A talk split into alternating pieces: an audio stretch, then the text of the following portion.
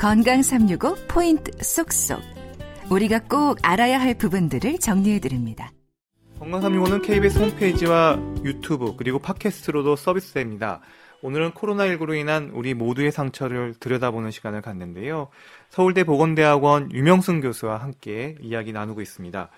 교수님, 하나 또 여쭤볼 게 있습니다. 사실 우리가 얼마나 나약한 존재인지 다시 한번 깨닫게 되는 부분이기도 하고요. 사실 불안한 마음이 클수록 계속 뭐 포털이나 뭐 언론사 뉴스들을 클릭해 보기도 하고 이렇게 찾아보기도 하는데요.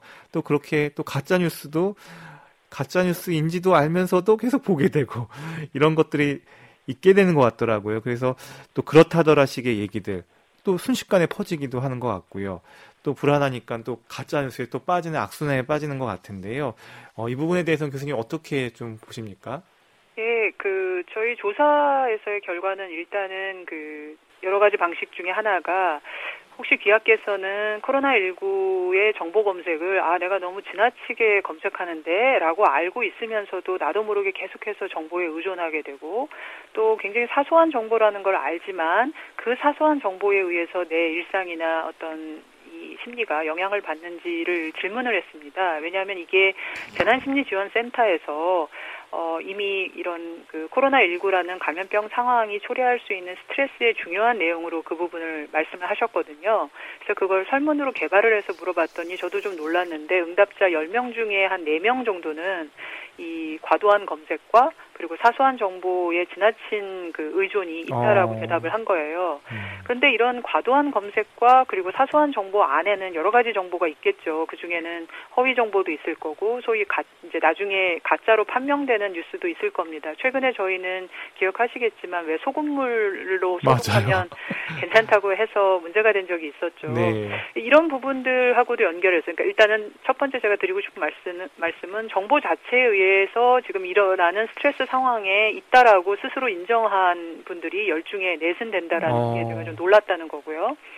가짜 뉴스에 대해서는 이제 이 보니까 열, 역시 비슷한 정도 규모로 가짜 뉴스 나중에 가짜 이미 판명된 뉴스를 본 적이 있다라고 하는 대답이 적지 않았던 것입니다. 그 음. 그 수준이었어요. 근데 그나마 좀 제가 기대를 해보는 것은 이 예를 들면 뉴스 매체를 중심으로 팩트 체크를 요즘 많이 하고 있지 않습니까? 네. 꾸준히 그게 제가 볼 땐 메르스 전에 는 그렇게까지 뚜렷하지 않다가 이번 코로나19 때는 거의 정착한 게 아닌가 음. 팩트 체크를 해주는 것이. 네. 근데 이거에 대해서 국민들의 긍정 평가가 상당합니다. 음. 매우 도움이 된다고 이야기를 하고요. 또 정부 당국하고 전문가가 이런 가짜 뉴스는 의도하는 게 있죠. 특정한 그러니까 잘못된 정보란 뜻도 있고 어떤 노골적인 의도가 있는 정보일 수도 있거든요. 저희들 사이에 편을 가른다든지 하는. 근데 이런 부분에 대해서 이 포용과 연대를 강조하는 전문가와 정부 당국의 말이 도움이 된다는 응답도 상당히 긍정적이었습니다. 그래서 이 가짜 뉴스 부분은 이 언론 정보 전문가 선생님들께서는 이런 얘기를 하시죠. 두 가지로 극복할 수 있는데 가짜 뉴스를 엄벌하고 처단하는 방식이 하나라면 또 하나는 좋은 뉴스 그리고 어떤 진위성이 뛰어나고 우리를 설득하는 좋은 양질의 뉴스가 많아지면서 이 힘을 무력화시킬 수 있다고 이야기를 하고요. 전자에 대해서는 그러니까 가짜 뉴스를 엄벌하는 그런 정부 정책에 대해서 국민들이 전적으로 동의를 하고 계시기 때문에 국민과 정부 사이에 갈라지는 어떤 이견이 있을 것 같지 않습니다. 음. 근데 후자 그렇다면 어떤 정보가 우리에게 필요한 정보고 좋은 정보냐에 대해서는 조사를 해보니까 국민들이 생각보다도 제 예상보다는 보다 더 크게 생각보다 이 의료 정보나 전문적인 용어가 담겨 있는 정보를 어렵다고 대답을 하세요. 어. 그러니까 그런 예를 들면 뭐 백신과 치료제가 중요하다고 생각하고 누구나 생각하다 보니까 관련 정보는 클릭을 합니다. 네. 근데 그 내용이 어렵게 느껴지면 어. 뭔가 좀 쉽게 이야기하거나 이게 참 흥미롭죠. 음. 전문가 들께서는 경고를 하시지 않습니까?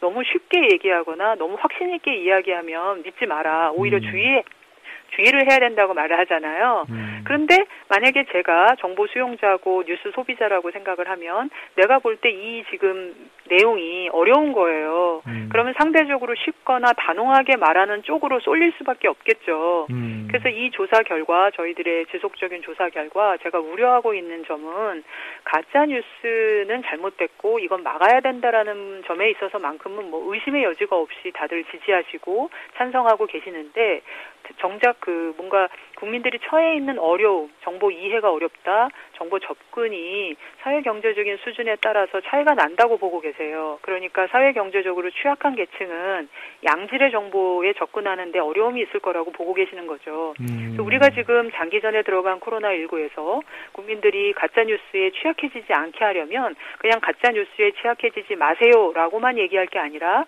정보 접근에 있어서 격차를 줄여 줄 수 있는 방안이 뭘까? 어떻게 하면 조금이라도 복잡한 그리고 전문적인 의학 용어를 쉽게 그리고 하지만 어, 객관적으로 잘 전달할 수 있을까? 이게 숙제가 음. 저는 왔다고 생각을 합니다. 이 숙제를 해결하는 게 조금이라도 가서 와닿는 그런 이 변화가 아닌가라는 생각을 합니다. 음, 교수님 이야기를 들으면서 아, 저도 반성을 많이 하게 되는데요. 그리고 이런 정보에 대한 접근성 그리고 그거에 대한 어떤 그 이해 어떤 이런 것들 에 대한 격차가 결국은 사실 코로나19 뭐 연령대별로 지금 중증도가 다 다르고 확진자의 숫자도 다 다르긴 하지만 이런 거에 분명히 영향을 줬을 것 같다는 생각도 들어서 특히 80대, 70대 어르신들이 어떤 이런 정보에 대한 접근을 통해서 좀 예방적 활동이나 이런 부분들에 대한 것도 좀 신경을 써야 되지 않을까 이렇게 생각을 해봤습니다. 교수님 또 하나 이제 여쭤볼게요. 교수님께서 이제 또 이야기를 하시는 것 중에 제가 또 어, 인상 깊은 게 하나가 사회 심리적 방역 다섯 가지 이렇게 강조하시던데요. 이 다섯 가지가 뭔지 좀 정리 가능할까요? 짧게요. 어, 그럼요. 음. 어, 사회 심리 방역은 이제 두 가지 원래 학계에 있었던 개념을 이제 눈높이를 맞춘달까요? 소통 가능하게 표현을 좀 달리 붙인 건데요. 어, 저희 그 제가 속해 있는 보건학, 특히 공중보건학 쪽에서 위기 상황이나 긴급 상황이 닥치면은 어, 평상시에 지역사회가 잘 준비를 하고 있어야지 된다라고 강조를 해왔어요. 그러면 지역사회가, 이때 지역사회라는 게 이제 지자체 같은 그런 물리적인 지역도 있지만 한 명이 아니란 의미에서 집단인 거죠. 그러니까 집단의 마음, 집단의 방어 태세 같은 건데, 음. 그, 그런 부분들을 위해서 강조하는 요인이 있고요. 재난심리나 정신건강의학 전문가분들께서 아까 처음에 말씀드린 것처럼 정보에 취약하다든지 극단 심리에 취약하다든지 이러지 않게 하려는 강조에서 심리적인 그 대응이 있는 거죠. 그래서 그런 지역사회의 대응과 심리적인 대응을 합쳐서 이 바이러스만 우리가 싸울 대상이 아니라는 의미에서 어, 방역이란 말을 붙여서 사회심리 방역이라고 표현을 아. 한 겁니다. 그래서 이 사회심리 방역을 제가 이제 구성을 이제 평가를 하려면 설문을 통해서 꾸준히 조사해서 그 결과를 가지고 평가하려면 이 범주가 있어야 될 것 같아서 그렇죠. 다섯 개 요소를 꼽았던 거예요. 음. 그래서 하나가 흔들림이 없이 또 비교적 그 전문가들이 말하는 자료에 충실하게 우리가 아 코로나19 이번 4월 달 위험성은 대략 이렇구나라고 국민들께서 합리적으로 판단하시는 게 어. 1번이고요. 두 번째가 이게 아주 중요한 건데 예를 들어 마스크를 쓰고 기침 예절을 지키는 게 중요하다는 말은 여러 번 듣지만 문제는 저 스스로가 이게 도움이 돼 이거 하면 유익할 거야 라고 믿어야지만 이 그렇죠. 실천이 효과가 음. 있는 거거든요. 그러니까 그냥 만약에 우리가 교통량을 본다든지 아니면 마스크 판매량을 보면 얼마나 달라졌다는 알 수 있지만 문제는 이제 한 명한 한 명의 사람들이 또 우리 국민 전체가 이걸 진짜 이게 열심히 하면 효과가 있을 거야라고 하는 믿음이 받쳐줄 때 지속 가능해지거든요. 음. 요거를 이제 학술적인 용어로 효능감이라고 해요. 네. 그러니까 단순히 하라니까 하는 게 아니라 믿고 하는 거죠. 스스로 믿고 실천하는 거. 요게 음. 이제 효능감이라 2번 요소를 효능감으로 음. 놓았었고요. 그리고 이제 세 번째가 너무나 중요한 신뢰입니다. 그러니까 어려운 상황, 그리고 긴급한 상황, 그리고 불확실한 상황.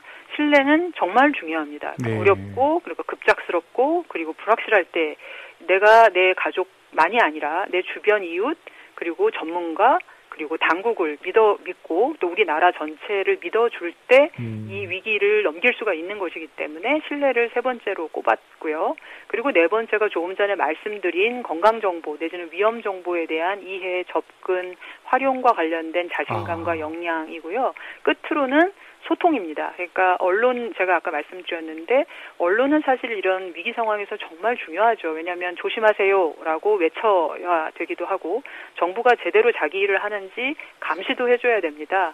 또 우리는 한국에 살고 있기 때문에 저 음. 멀리 있는 스웨덴이나 아니면 힘든 상황에 놓여 있는 스페인에서 무슨 일이 벌어지는지를 또 알려주셔야 하고요. 그래서 언론과 전문가, 정부 당국 그리고 시민사회 이 사이에 이 신뢰 기반의 효과적인 어, 소통을 할 적에 이렇게 다섯 개 요소가 갖춰질 때 우리는 그 어떤 위기에도 이제 대응을 적절히 할 수 있다고 보는 거죠. 그래서 이걸 제가 사회심리 방역이란 이름의 다섯 가지 요소로 놓고 지금까지 계속 측정을 하고 있는 거죠. 음, 그러니까 이 다섯 가지 요소들을 들여다 보면 우리가 지금 사회심리 방역을 잘 하고 있는지 안 하는지를 갖다가 좀 알 수 있을 것 같은데요.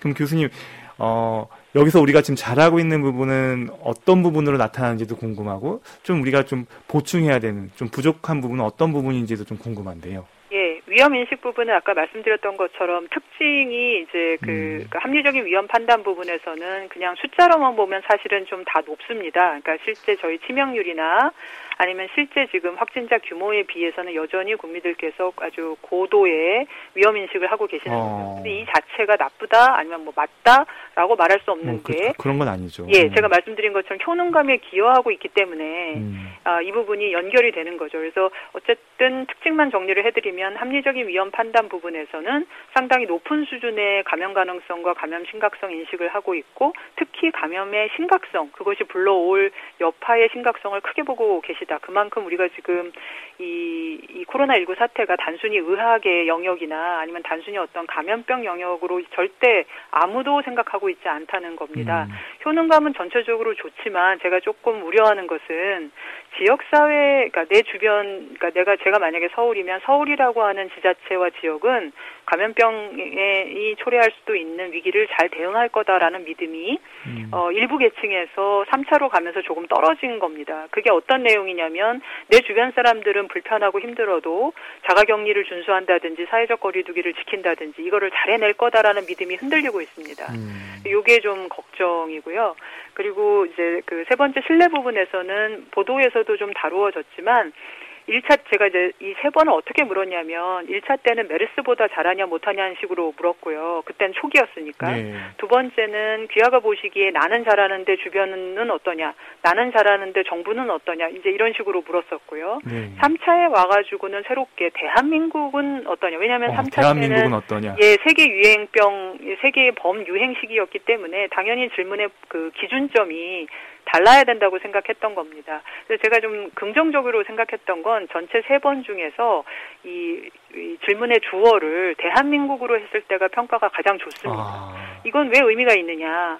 감염병 위기 대응은 저한테 의미가 있었던 건 정부 하나만 잘한다고 예를 들면 질병관리본부만 잘한다고 혹은 뭐 시민만 잘한다고 되는 문제가 아닌데 국민들께서 이 시기가 점차 지나가면서 민간 영역 왜 저희 지금 진단 검사의 속도나 네. 진단의 혁신성에 대해서 굉장히 긍정 평가를 하고 계시지 않습니까? 네. 그래서 이런 민간과 그리고 시민과 언론과 정부를 다 함께 묶어서 대한민국을 물었을 때는 평가가 특히 또 워낙 지금 전 세계에 너무 거의 200 한 10개국이 넘는 국가에서 확진 사례가 나오고 있기 때문에 명실상부한 그 범유행, 세계적인 유행의 상황인데 거기서 한국이 처음에 굉장히 매섭게 위기를 겪었지만 국민들이 보시기에는 그 위기 대응의 수준이 높다고 보고 계시는 거 이거를 정부 당국도 새겨야 되고 언론도 새겨야 되는 게이 음, 상황에서 이제 그 편을 가르거나 비판은 계속해야 됩니다. 감시도 계속해야 되고 하지만 야, 인정한 것을 인정하는 상황 안에서 이제 문제는 어떻게 좀 더 다음 단계로 연착륙을 할 것인가 맞습니다. 일상 재개라든지 음. 등등이요 그런 게 있고 그리고 끝으로 위기 소통에 있어서 국민들께서는 정부가 보다 신속하고 그리고 보다 투명하게 정보를 제공해 주기를 바라고 있고요. 일관성에 대한 문제 제기들이 있으십니다. 그러니까 예를 들면 뭐 이제 충분히 지금 상황에서는 장기전이라는 관점에서 일관되게 어, 위기소통을 해야 되고 네. 언론도 일관되게 위기소통을 해줘야 되는데 다른 여러 가지 영역이 그러니까 전체적으로는 양호하지만 그 안에서 순서를 매겨본다면 일관된 방향 즉 예측할 수 있는 음. 방향으로 음. 정보를 제공하고 지침을 전달하며 호소를 하든지 협조를 구하는 그런 태도가 아, 그런 위기소통 리더십이라고 표현을 하는데요. 그런 부분에 대한 정부를 향한 국민들의 요구가 있었습니다. 교수님, 시간이 부족한 게 너무 아쉽습니다. 더 많은 이야기들 듣고 싶고, 그리고 교수님께서 하시는 이야기, 위험인식 조사에 대한 어떤 그런, 어, 결과에 대해서도 많은 인사이트들을 제공해주고 계시는데요. 음, 시간이 많이 지나긴 했지만, 모두가 또 힘든 시기니만큼 교수님께서 오늘 이 시간 통해서 강조하고 싶은 말씀 마지막으로 한번 부탁드려 볼게요. 저도 그냥 보통 국민의 한 사람으로서 그 기대하고 또 청취자분들하고 공유하고 싶은 건 지금 우리는 알고 있는 것보다 알아야 할 것이 많은 상황에 놓여 있지 않나 이렇게 생각합니다. 아는 것보다 알아야 할 것이 많다는 것은 다시 말해서 불확실성이 초래한 위기에 우리가 지금 시험대에 올라가 있다고 생각을 하고 여기서는 상대적으로 나보다 조금 더 알거나 혹은 알아야만 한다라고 기대하는 대상은 있을 수는 있겠지만 똑같지 않나 그 도토리 키제리 같은 거죠. 이럴 때는 저도 아직 부족해서 이걸 결론이나 어떤 의견으로 낼 수 있을지 모르겠으나 불확실성이 높다는 걸 모르지 않는다면 우리에게는 열린 태도가 필요하다. 그러니까 나와 입장이 좀 달라도 저 사람이 왜 저렇게 말하는지에 대해서 알아야 하고 왜냐하면 서로 다 아는 것보다 알아야 될 게 많다고 동의하신다면 그래서 열린 태도여야 할 것 같고 또 조심스러워야 될 것 같습니다. 그래서 이 모두를 합쳐서 저는 서로의 위기를 이해하는 그런 태도가 필요하지 않나. 그러니까 예를 들어 전문가라고 하더라도 저는 지금 대학에 있는데 대학에서는 대학의 점심시간 때 학생들이 모이는 밀집 지역에서 어떤 게 정말 맞는 최적화된 생활 방역 지침이 될지 이 바이러스 전문가가 이걸 다 아실 수가 없는 겁니다. 그래서 지금 우리한테는 시민 전문성이라고 제가 지어낸 말이 아니라 다 문헌에 있는 건데요.